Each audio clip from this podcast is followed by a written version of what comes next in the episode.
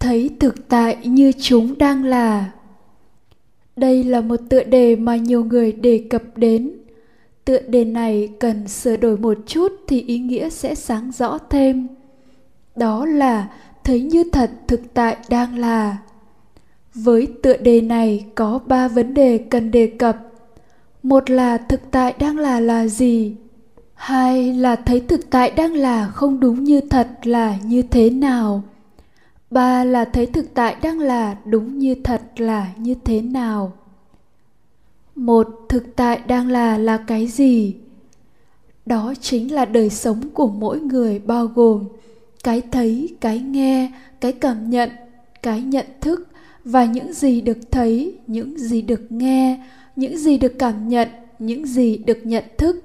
Nếu nói gọn lại như tựa đề thì đó là cái thấy và cái được thấy khi một người ngủ say không mộng mị, khi bị gây mê để mổ, khi ngất đi trong một tai nạn, lúc đó không có cái biết cũng như cái được biết, nghĩa là thực tại không có mặt.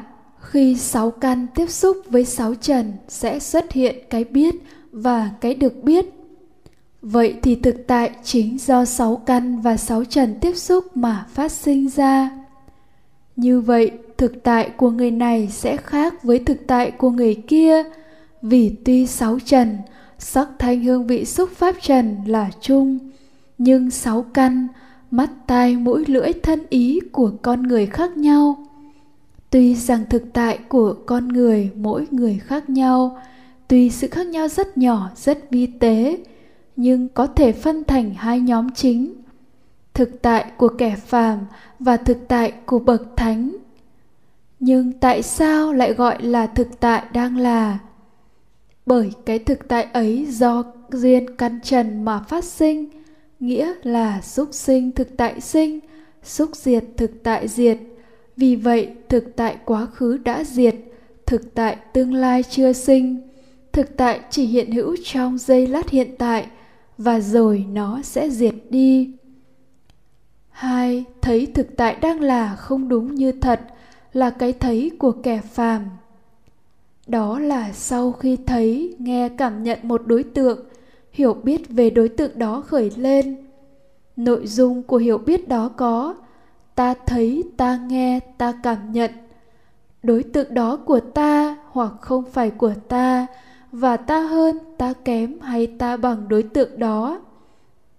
Đây gọi là phần chủ thể của hiểu biết có một cái ta là chủ nhân của hiểu biết, mà trong kinh gọi là ngã kiến, ngã sở kiến, ngã mạn tùy miên. Nội dung thứ hai của hiểu biết này là đối tượng được biết là cảnh trần, sắc thanh hương vị xúc pháp trần, được xác định là dễ chịu, khó chịu hay trung tính. Đây là cái biết ý thức nhị nguyên gồm hai phần, chủ thể biết và đối tượng được biết triết học đưa ra nhận định, con người chủ quan nhận thức thế giới khách quan. Với quan điểm này, tâm biết thuộc về con người là chủ thể nhận thức và thế giới khách quan là đối tượng nhận thức. Cái biết này gọi là nhị nguyên tâm biết cảnh. Với cái biết nhị nguyên này, những gì được thấy, được nghe, được cảm nhận, được nhận thức đều là cảnh, thường hằng thường trú nơi cảnh cảnh là chủ nhân của nó, hữu chủ. Tất cả nhân loại trừ các bậc thánh đang thấy thực tại bằng cái thấy nhị nguyên này.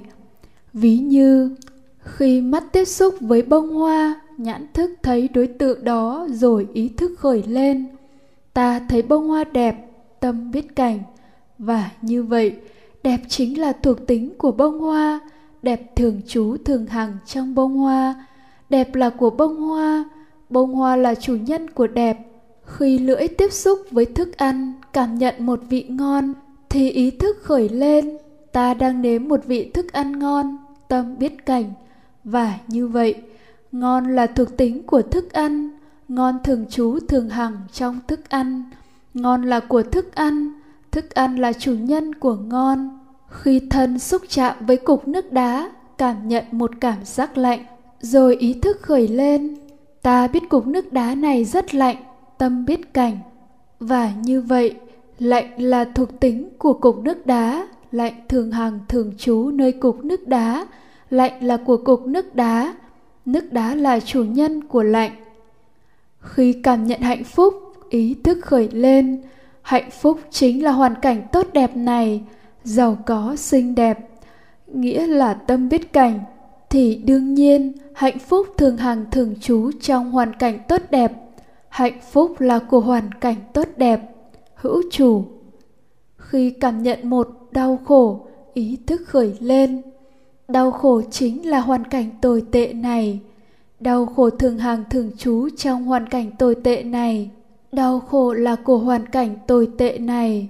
Nói tóm lại, khi thấy nhãn thức, nghe nhĩ thức, cảm nhận tỷ thức, thiệt thức, thân thức tưởng thức. Các đối tượng thực tại thì ý thức nhị nguyên khởi lên, hiểu biết thực tại đó là cảnh. Nó thường hằng, thường trú, nó hữu chủ, hữu ngã. Cái hiểu biết của ý thức nhị nguyên như vậy gọi là thường kiến và ngã kiến. Cái biết ý thức nhị nguyên này chấp thủ một cái ta là chủ nhân của cái biết. Chấp thủ cái được biết là cảnh cái được biết thường hàng thường trú trong cảnh, cái được biết hữu chủ. Đây chính là vô minh, thường kiến ngã kiến. Và vì sao ý thức nhị nguyên này là vô minh? Xem phần sau sẽ rõ. Ba, thấy như thật thực tại đang là là cái thấy biết của bậc thánh đã giác ngộ lý duyên khởi. Bậc thánh thấy như thật thực tại của kẻ phàm cũng như thấy như thật thực tại của bậc thánh. A à, thấy như thật thực tại đang là của kẻ phàm. Sáu căn tiếp xúc với sáu trần gọi là sáu xúc gồm nhãn xúc nhĩ xúc tỷ xúc thiệt xúc thân xúc và ý xúc. Do có sáu xúc mà phát sinh sáu cảm giác cảm thọ và sáu cái biết trực tiếp giác quan biết như thật sáu cảm thọ ấy nhãn xúc phát sinh, cảm giác hình ảnh và nhãn thức. Nhĩ xúc phát sinh, cảm giác âm thanh và nhĩ thức. Tỷ xúc phát sinh, cảm giác mùi và tỷ thức. Thiệt xúc phát sinh, cảm giác vị và thiệt thức. Thân xúc phát sinh, cảm giác xúc chạm và thân thức. Ý xúc phát sinh, cảm giác pháp trần và tưởng thức. Viết chung thành một công thức chung, xúc phát sinh cảm giác thọ tường. Ví như có một cục nước đá và bàn tay là hai nhân, căn và trần. Nhưng chưa có sự tiếp xúc thì chưa có cái lạnh nào phát sinh cả. Khi bàn tay tiếp xúc với cục nước đá thì lạnh lập tức phát sinh và đồng thời có một cái biết gọi là thân thức phát sinh biết cái lạnh đó. Đây mới là lạnh thực mà thánh hay phàm đều cảm nhận được. Lạnh này là cảm giác nó là tâm chứ không phải cảnh. Xúc sinh cảm giác lạnh và thân thức sinh. Xúc diệt cảm giác lạnh và thân thức diệt. Cảm giác lạnh và thân thức sinh lên rồi diệt, nên nó không thường hằng, không thường trú ở trong cục nước đá hay trong tay, nên nó vô thường. Cảm giác lạnh và thân thức cũng không có cái gì là chủ nhân của nó nên nó vô chủ hay vô ngã. Như vậy, cái biết là tâm và cái được biết là thực tại đều là tâm và nó vô thường, vô ngã. Diễn tiến của thực tại không dừng tại đây mà sẽ tiếp tục phát triển.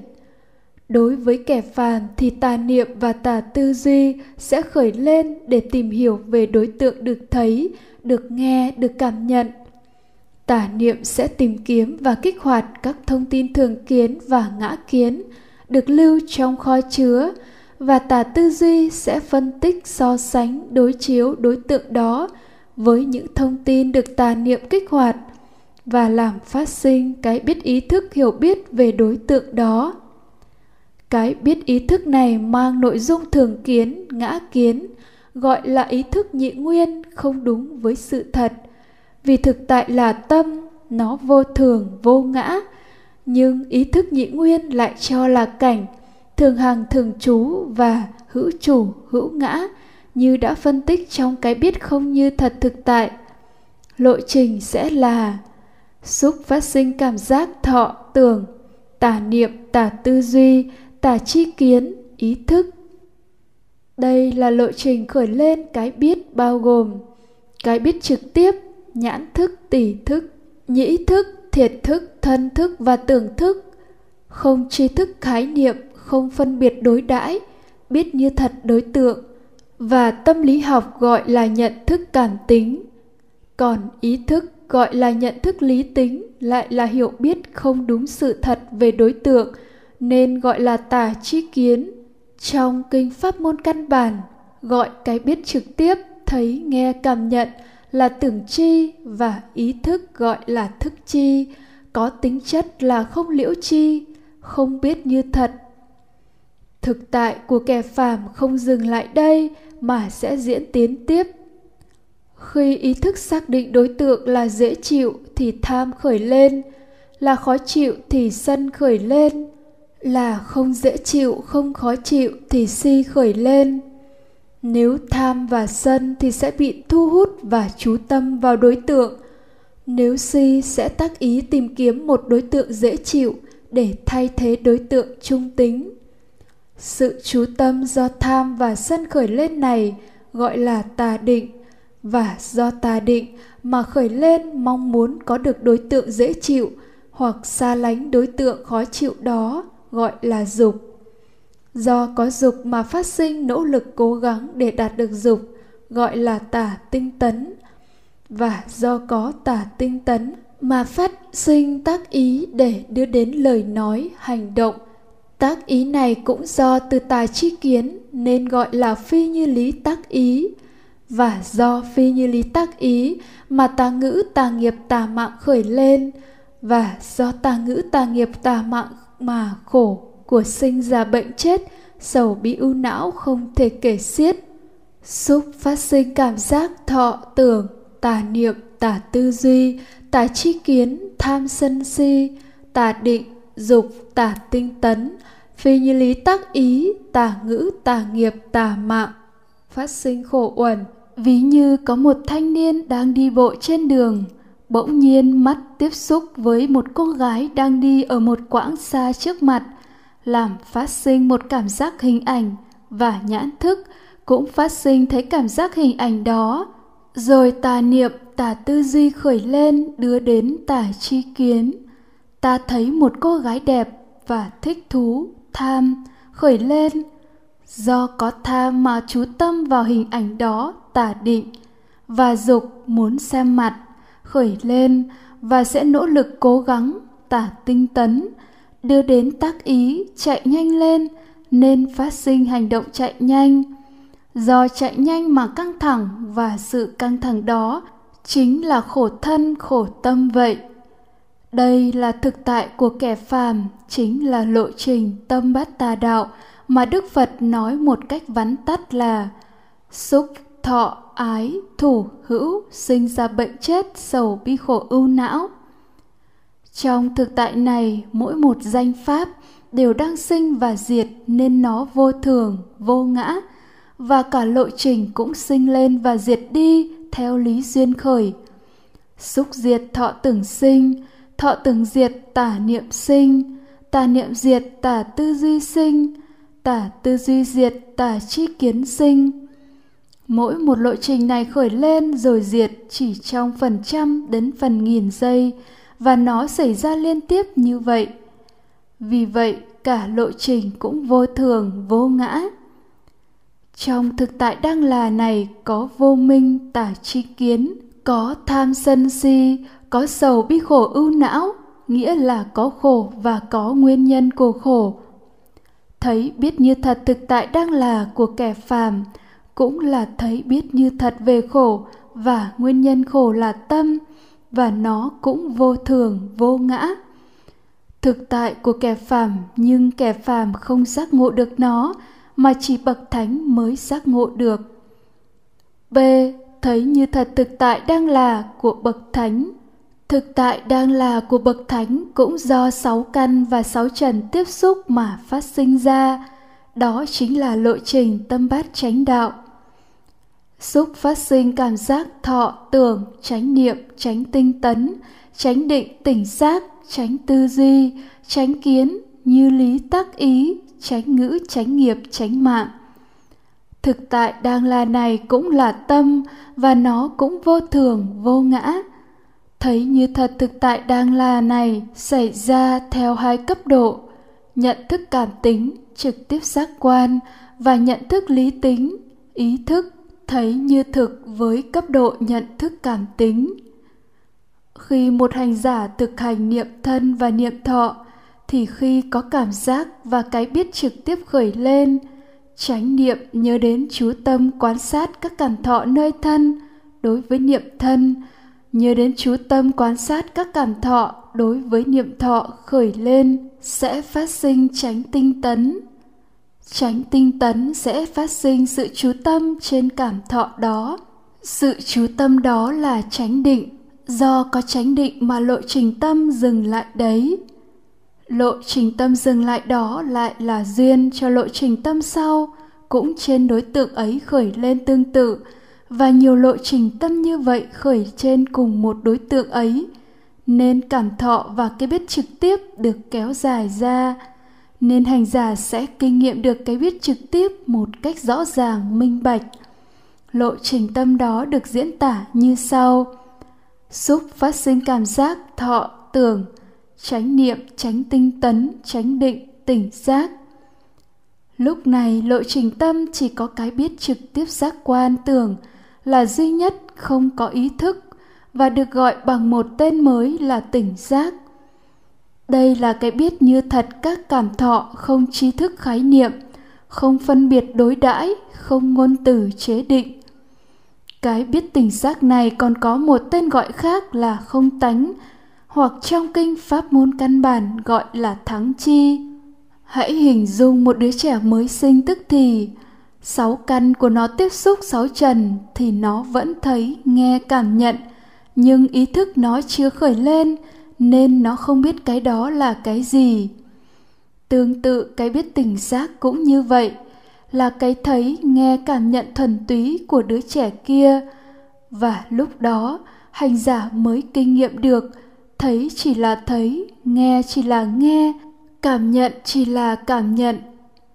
Thấy, nghe, cảm nhận này thánh hay phàm đều như nhau, nhưng kẻ phàm không thể tách bạch nó ra khỏi cái biết ý thức nên không thể kinh nghiệm được nó một cách minh bạch. Nên cái thấy nghe cảm nhận đó gọi là tưởng chi. Thực tại đang là của bậc thánh lúc này chỉ có tỉnh giác nên vô minh tham sân si, khổ không có mặt. Sự không có mặt của khổ và nguyên nhân khổ này chính là giải thoát, và sự giải thoát này do chánh niệm tránh tinh tấn, tránh định mà có, nên gọi là tâm giải thoát. Lộ trình này gọi tắt là chánh niệm tỉnh giác. Thấy như thật với cấp độ nhận thức lý tính, ý thức. Đó là khi hành giả thực hành niệm tâm và niệm pháp. Khi các cảm thọ và cái biết trực tiếp khởi lên, thì chánh niệm sẽ khởi lên. Chánh niệm ở đây là nhớ đến quan sát đối tượng là tâm đối với niệm tâm. Nhớ đến quan sát đối tượng đó vô thường, đối tượng đó vô ngã, đối tượng đó ly tham, đối tượng đó buông xả. Với niệm pháp thì sau khi thấy, nghe, cảm nhận, cảm thọ với cái biết tỉnh giác thì tránh tư duy sẽ khởi lên. Đối với một hành giả tứ niệm xứ, văn tuệ đã được lưu giữ trong kho chứa bao gồm hiểu biết như thật về duyên khởi, về vô thường, vô ngã, về khổ tập diệt đạo gọi là minh. Sẽ được tránh niệm kích hoạt nên không kích hoạt vô minh, thường kiến, ngã kiến. Nên tránh tư duy sẽ phân tích, so sánh, đối chiếu thông tin về cảm thọ do tỉnh giác cung cấp với minh, nên phát sinh cái biết ý thức đúng như thật, gọi là tránh kiến, biết đối tượng đó là tâm đối tượng đó vô thường, đối tượng đó vô ngã, đối tượng đó được ly tham, đối tượng đó được buông xả. Lộ trình này là xúc phát sinh cảm giác thọ, tưởng tránh niệm tránh tinh tấn tránh định, tỉnh giác tránh tư duy tránh kiến như lý tác ý tránh ngữ tránh nghiệp tránh mạng. Thực tại đang là này không có vô minh, không có tham sân si không có sầu bi khổ ưu não. Và như vậy là không có khổ cũng như nguyên nhân của khổ. Đó chính là khổ diệt, niết bàn. Đó chính là giải thoát. Giải thoát này do chánh kiến mà chứng ngộ và ăn chú nên gọi là tuệ giải thoát. Sự thực hành tứ niệm xứ, đặc biệt là niệm tâm và niệm pháp, sẽ làm cho chánh kiến được tu tập được làm cho viên mãn sẽ dẫn đến đột chuyển, tức minh sẽ xóa bỏ vô minh đã được cài đặt lâu ngày trong kho chứa, và đó là lúc thành đạt đạo quả a la hán như vậy, thực tại đang là của bậc thánh hữu học và vô học, không có khổ và nguyên nhân của khổ, mà có tâm giải thoát, tuệ giải thoát. Đó chính là khổ diệt hay niết bàn và chính thực tại đó là con đường chấm dứt khổ. Thấy như thật thực tại đang là của bậc thánh có nghĩa là giác ngộ diệt đế và đạo đế. Thấy không như thật thực tại đang là là thấy thực tại ấy là cảnh. Thực tại ấy thường hằng thường trú. Thực tại ấy hữu chủ, hữu ngã. Đó là vô minh. Thấy như thật thực tại đang là là thấy thực tại ấy là tâm. Thực tại ấy vô thường thực tại ấy vô ngã. Thấy như thật thực tại đang là, chính là giác ngộ tứ thánh đế.